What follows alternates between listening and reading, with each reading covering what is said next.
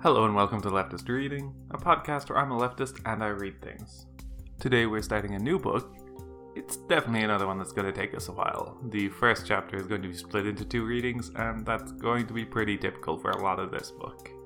More importantly, this is a book that has a lot more intense material, and specifically quotes from people giving accounts of the specific conditions being dealt with so I am going to flag some content warnings, and I suspect this will come up again with this book.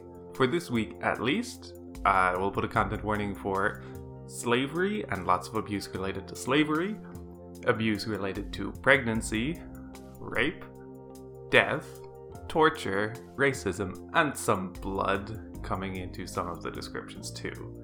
I hope that at least gives you an impression of the kind of stuff being brought up in this chapter. It will most commonly be when I am quoting something, so you'll hear me saying quote before any of these descriptions begin. But these topics are coming out throughout the chapter because it is extremely about them. And I will not be using the N word at any point, and will just substitute it with saying the N word whenever it comes up, because it does come up again in direct quotations. Let's get started with this first reading of our new book Women, Race, and Class by Angela Y. Davis.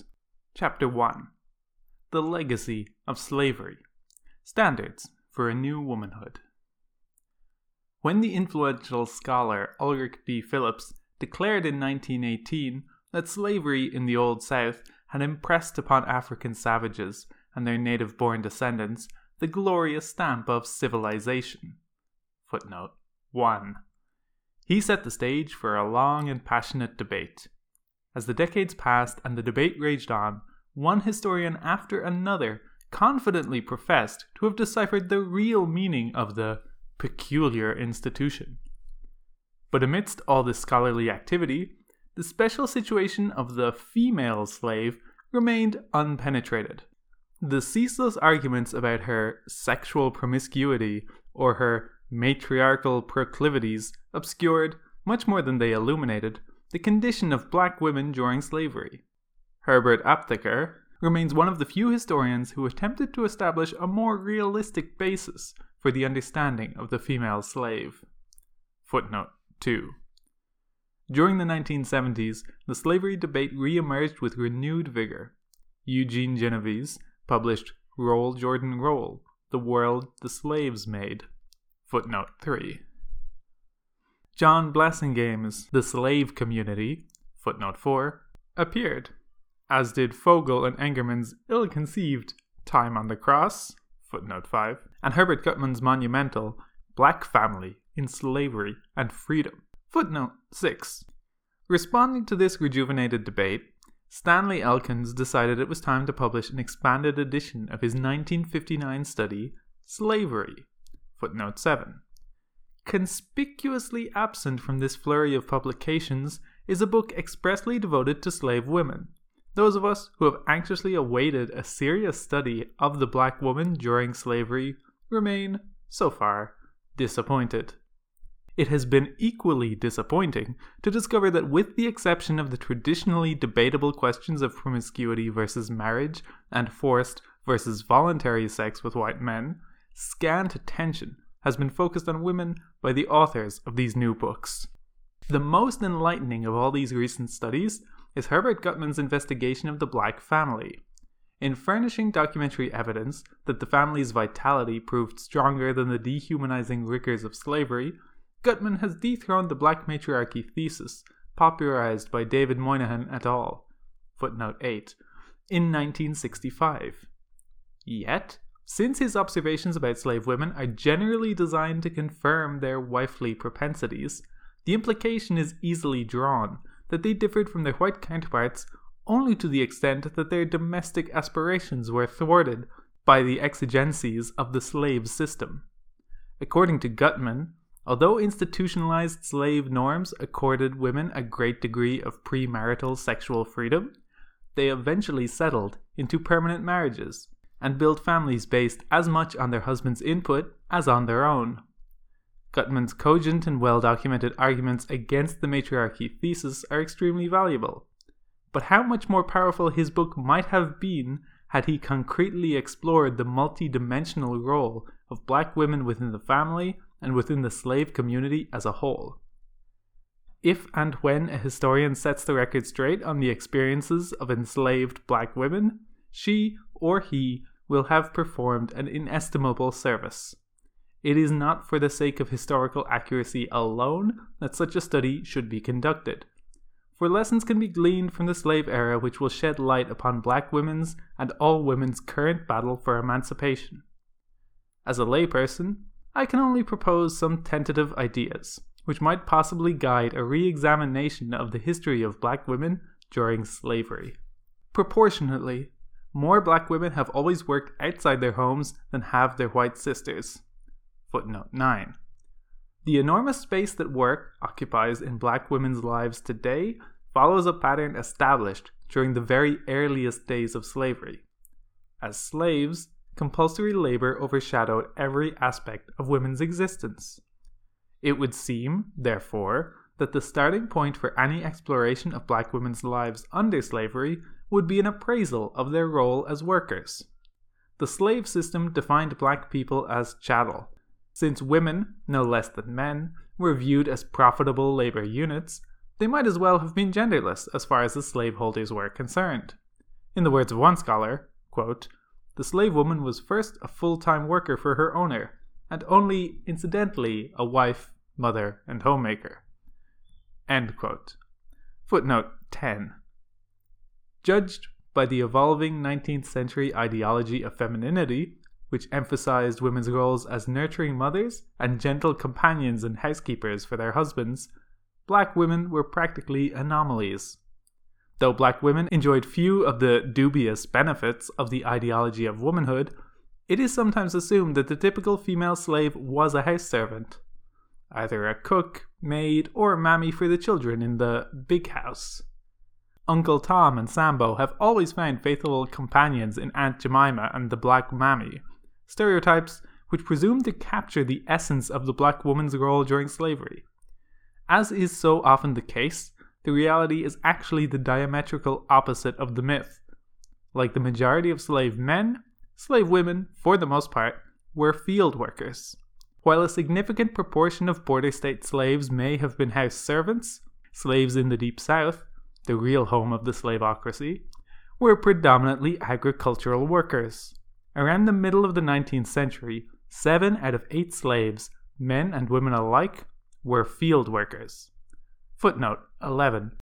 Just as the boys were sent to the fields when they came of age, so too were the girls assigned to work the soil, pick the cotton, cut the cane, harvest the tobacco.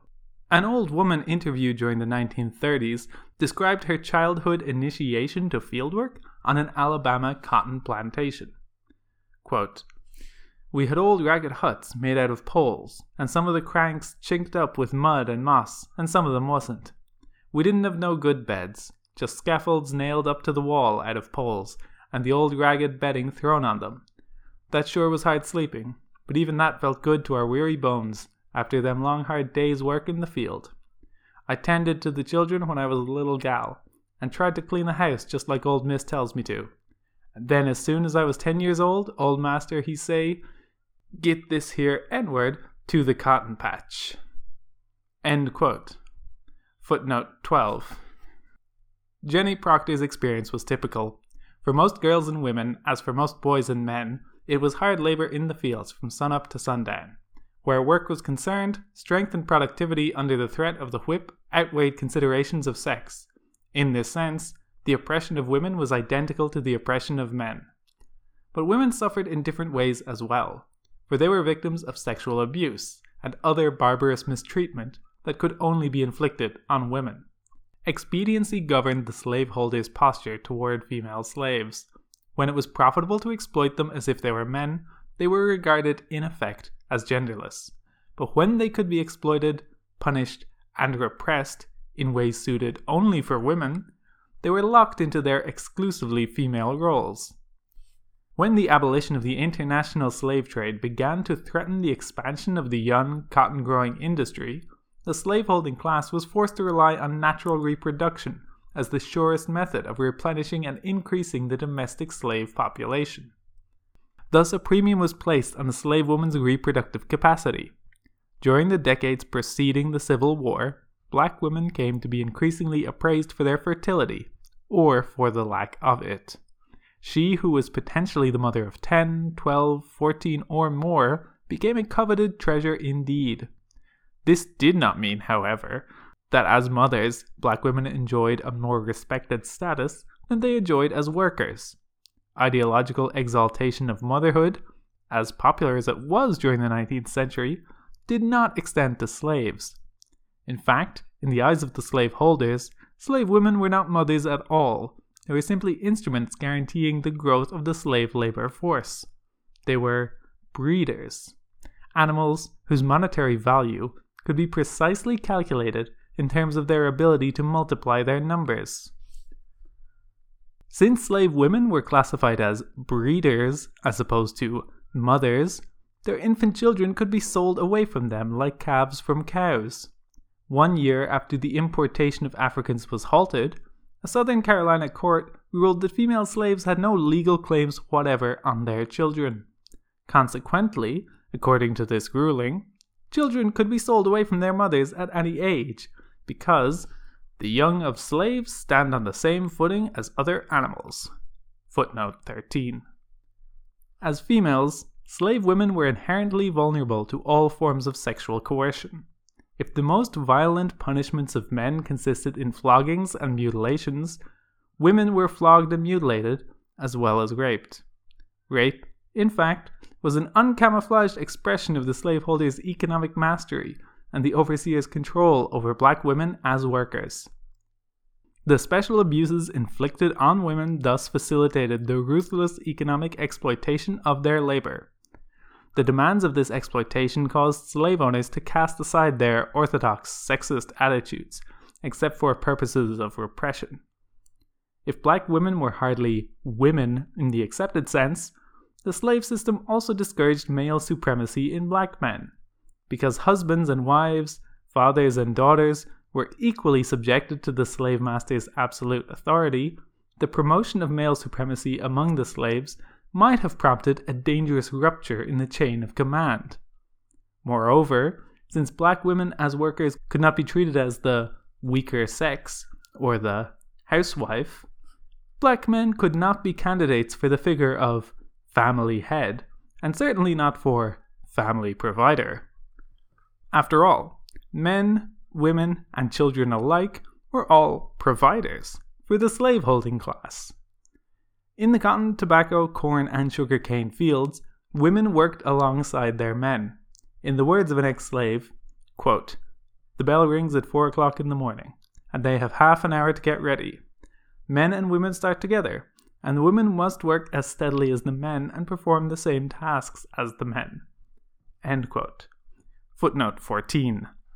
Most slave owners established systems of calculating their slaves' yield in terms of the average rates of productivity they demanded. Children, thus, were frequently rated as quarter hands. Women, it was generally assumed, were full hands, unless they had been expressly assigned to be breeders or sucklers in which case they sometimes ranked to less than full hands. Footnote 15. Slave owners naturally sought to ensure that their breeders would bear children as often as biologically possible. But they never went so far as to exempt pregnant women and mothers with infant children from work in the fields. While many mothers were forced to leave their infants lying on the ground near the area where they had worked, some refused to leave them unattended and tried to work at the normal pace with their babies on their backs. An ex slave described such a case on the plantation where he lived. Quote, One young woman did not, like the others, leave her child at the end of the row, but had contrived a sort of rude knapsack made of a piece of coarse linen cloth in which she fastened her child, which was very young, upon her back and in this way carried it all day and performed her task at the hoe with the other people. Footnote 16. On other plantations, the women left their infants in the care of small children or older slaves who were not able to perform hard labor in the fields. Unable to nurse their infants regularly, they endured the pain caused by their swollen breasts. In one of the most popular slave narratives of the period, Moses Grandy related the miserable predicament of slave mothers. Quote, On the estate I am speaking of, those women who had sucking children suffered much from their breasts becoming full of milk, the infants being left at home. They therefore could not keep up with the other hands. I have seen the overseer beat them with raw hide, so that the blood and milk flew mingled from their breasts. Footnote 17. Pregnant women were not only compelled to do the normal agricultural work, they could also expect the floggings workers normally received if they failed to fulfill their day's quota, or if they impudently protested their treatment. Quote, a woman who gives offense in the field and is largely in a family way is compelled to lie down over a hole made to receive her corpulency, and is flogged with a whip or beat with a paddle, which has holes in it. At every stroke comes a blister. One of my sisters was so severely punished in this way that labor was brought on, and the child was born in the field. This very overseer, Mr. Brooks, killed in this manner a girl named Mary. Her father and mother were in the field at the time. Footnote 18. On those plantations and farms where pregnant women were dealt with more leniently, it was seldom on humanitarian grounds. It was simply that slaveholders appreciated the value of a slave child born alive, in the same way that they appreciated the value of a newborn calf or colt. When timid attempts at industrialization were made in the pre Civil War South, slave labor complemented, and frequently competed with, free labor. Slave owning industrialists used men, women, and children alike, and when planters and farmers hired out their slaves, they found women and children in as great demand as men. Footnote 19. Slave women and children comprised large proportions of the workforces in most slave employing textile, hemp, and tobacco factories. Slave women and children sometimes worked at heavy industries, such as sugar refining and rice milling. Other heavy industries, such as transportation and lumbering, used slave women and children to a considerable extent. Footnote 20. Women were not too feminine to work in coal mines, in iron foundries, or to be lumberjacks and ditch diggers. When the Santee Canal was constructed in North Carolina, slave women were a full 50% of the labor force. Footnote 21. Women also worked on the Louisiana levees, and many of the southern railroads still in use today were constructed, in part, by female slave labor. Footnote 22. The use of slave women as substitutes for beasts of burden to pull trams in the southern mines, footnote 23, is reminiscent of the horrendous utilization of white female labor in England, as described in Karl Marx's Capital. Quote, in England, women are still occasionally used instead of horses for hauling canal boats, because the labor required to produce horses and machines is an accurately known quantity, while that required to maintain the women of the surplus population is below all calculation. Footnote 24. Like their British counterparts, the Southern industrialists made no secret of the reasons motivating them to employ women in their enterprises. Female slaves were a great deal more profitable than either free workers or male slaves. They cost less to capitalize and to maintain than prime males. Footnote 25. Required by the master's demands to be as masculine in the performance of their work as their men, black women must have been profoundly affected by their experiences during slavery. Some, no doubt, were broken and destroyed, yet the majority survived and, in the process, acquired qualities considered taboo by the 19th century ideology of womanhood. A traveler during that period observed the slave crew in Mississippi returning home from the fields and described the group as including, quote, 40 of the largest and strongest women I ever saw together. They were all in a simple uniform dress of a bluish check stuff. Their legs and feet were bare, they carried themselves loftily, each having a hoe over the shoulder, and walking with free, powerful swing, like chasseurs on the march. Footnote 26. While it is hardly likely that these women were expressing pride in the work they performed under the ever present threat of the whip, they must have been aware nonetheless of their enormous power, their ability to produce and create. For as Marx put it, quote, labor is the living, shaping fire. It represents the impermanence of things, their temporality. Footnote 27. It is possible, of course, that this traveler's observations were tainted by racism of the paternalistic variety.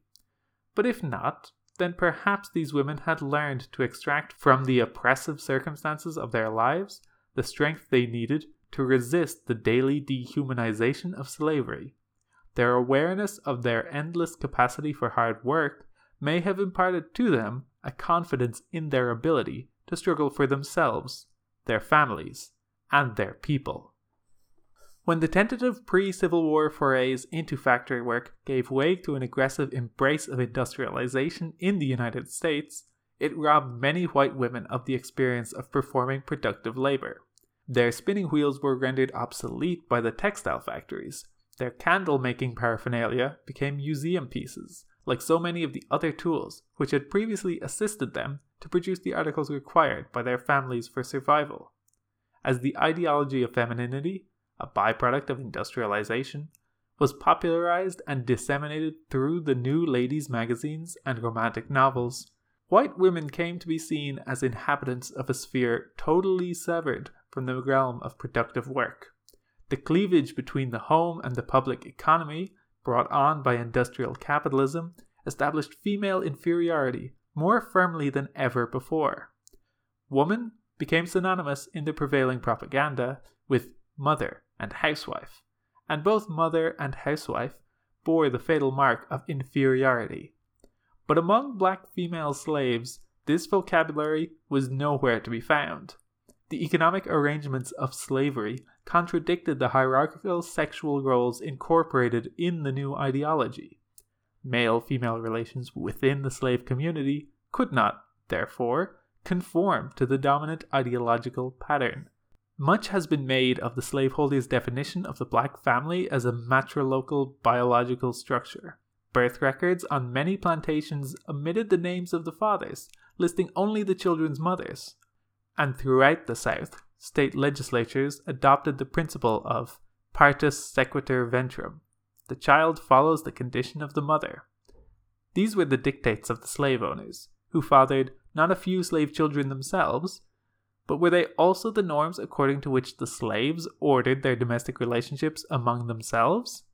Most historical and sociological examinations of the black family during slavery have simply assumed that the master's refusal to acknowledge fatherhood among their slaves was directly translated into matriarchal family arrangement of the slave's own making. The notorious 1965 government study on the Negro family, popularly known as the Moynihan Report, directly linked the contemporary social and economic problems of the black community to a putatively matriarchal family structure. Quote, in essence, wrote Daniel Moynihan, the Negro community has been forced into a matriarchal structure which, because it is out of line with the rest of the American society, seriously hinders the progress of the group as a whole and imposes a crushing burden on the Negro male, and, in consequence, on a great many Negro women as well. Footnote 28. According to the reporter's thesis, the source of oppression was deeper than the racial discrimination that produced unemployment, shoddy housing, inadequate education, and substandard medical care. The root of oppression was described as a tangle of pathology created by the absence of male authority among black people. The controversial finale of the Moynihan Report was a call to introduce male authority, meaning male supremacy, of course, into the black family and the community at large. One of Moynihan's liberal supporters, the sociologist Lee Rainwater, took exception to the solutions recommended by the report. Footnote 29. Rainwater proposed instead jobs, higher wages, and other economic reforms. He even went so far as to encourage continued civil rights protests and demonstrations. But like most white sociologists, and some black ones as well, he reiterated the thesis that slavery had effectively destroyed the black family. As a result, black people were allegedly left with, quote, the mother centered family, with its emphasis on the primacy of the mother child relation and only tenuous ties to a man. End quote. Footnote 30. Today, he said, quote, Men often do not have real homes. They move about from one household where they have kinship or sexual ties to another. They live in flop houses and rooming houses. They spend their time in institutions. They are not household members in the only homes they have the homes of their mothers and of their girlfriends. Footnote 31.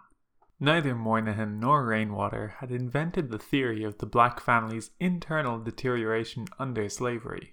The pioneering work to support this thesis was done in the 1930s by the renowned black sociologist E. Franklin Frazier in his book The Negro Family, footnote 32, published in 1939. Frazier dramatically described the horrendous impact of slavery on black people but he underestimated their ability to resist its insinuations into the social life they forged for themselves. He also misinterpreted the spirit of independence and self reliance black women necessarily developed, and thus deplored the fact that, quote, neither economic necessity nor tradition had instilled, in the black woman, the spirit of subordination to masculine authority. Footnote 33. Motivated by the controversy unleashed by the appearance of the Moynihan Report, as well as his doubts concerning the validity of Frazier's theory, Herbert Gutman initiated his research on the slave family. About 10 years later, in 1976, he published his remarkable work, The Black Family in Slavery and Freedom. Footnote 34. Gutman's investigations uncovered fascinating evidence of a thriving and developing family during slavery it was not the infamous matriarchal family he discovered, but rather one involving wife, husband, children, and frequently other relatives, as well as adoptive kin. Dissociating himself from the questionable economic conclusions reached by Fogel and Engerman, who claim that slavery left most families intact, Gutman confirms that countless slave families were forcibly disrupted. The separation, through indiscriminate sales of husbands, wives, and children, was a terrifying hallmark of the North American variety of slavery.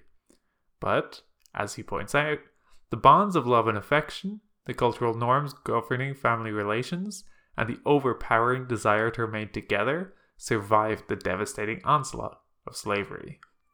Footnote 35.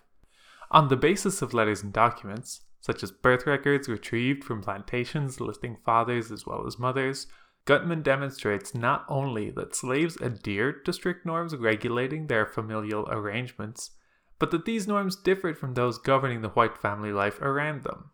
Marriage taboos, naming practices, and sexual mores, which, incidentally, sanctioned premarital intercourse, set slaves apart from their masters. Footnote 36. As they tried desperately and daily to maintain their family lives, enjoying as much autonomy as they could seize, slave men and women manifested irrepressible talent in humanizing an environment designed to convert them into a herd of subhuman labor units. Quote, Everyday choices made by slave men and women, such as remaining with the same spouse for many years, naming or not naming the father of a child, taking as a wife a woman who had children by unnamed fathers, giving a newborn child the name of a father, an aunt or an uncle, or a grandparent, and dissolving an incompatible marriage contradicted in behavior, not in rhetoric, the powerful ideology that viewed the slave as a perpetual child or a repressed savage. Their domestic arrangements and kin networks, together with the enlarged communities that flowed from these primordial ties, made it clear to their children that the slaves were not non men and non women. Footnote 37. It is unfortunate that Gutman did not attempt to determine the actual position of women within the slave family. In demonstrating the existence of a complex family life encompassing husbands and wives alike, Gutman eliminated one of the main pillars on which the matriarchy argument has stood. However, he did not substantially challenge the complementary claim that where there were two parent families, the woman dominated the man. Moreover, as Gutman's own research confirms, social life in the slave quarters was largely an extension of family life. Thus, women's role within the family must have defined, to a great extent, their social status within the slave community as a whole. Most scholarly studies have interpreted slave family life as elevating the women and debasing the men, even when both mother and father were present. According to Stanley Elkins, for example, the mother's role, quote, loomed far larger for the slave child than that of the father. She controlled those few activities household care, preparation of food, and rearing of children that were left to the slave family. Footnote 38. The systematic designation of slave men as boys by the master was a reflection, according to Elkins, of their inability to execute their fatherly responsibilities. Kenneth Stampp pursues this line of reasoning even further than Elkins. Quote, the typical slave family was matriarchal in form, for the mother's role was far more important than the father's. Insofar as the family did have significance, it involved responsibilities which traditionally belonged to women, such as cleaning house, preparing food, making clothes, and raising children. The husband was at most his wife's assistant, her companion, and her sex partner. He was often thought of as her possession. Mary's Tom, as was the cabin in which they lived. Footnote 39. It is true that domestic life took on an exaggerated importance in the social lives of slaves, for it did indeed provide them with the only space where they could truly experience themselves as human beings. Black women, for this reason, and also because they were workers just like their men, were not debased by their domestic functions in the way that white women came to be. Unlike their white counterparts, they could never be treated as mere housewives. But to go further and maintain that they consequently dominated their men is to fundamentally distort the reality of slave life. And that's it for our reading this week. We'll be finishing this chapter next week as we continue on through this book. If you have any questions, corrections, suggestions, or comments, you can email leftistreading at gmail.com or get the show on Twitter at leftistreading. This show is hosted on the Abnormal Mapping Network. You can find lots of other leftist podcasts about media at abnormalmapping.com. The intro and outro music is Decisions by Eric Matyas. You can find it and more of his work on soundimage.org. And that's all for this week. Thank you for listening and keep reading.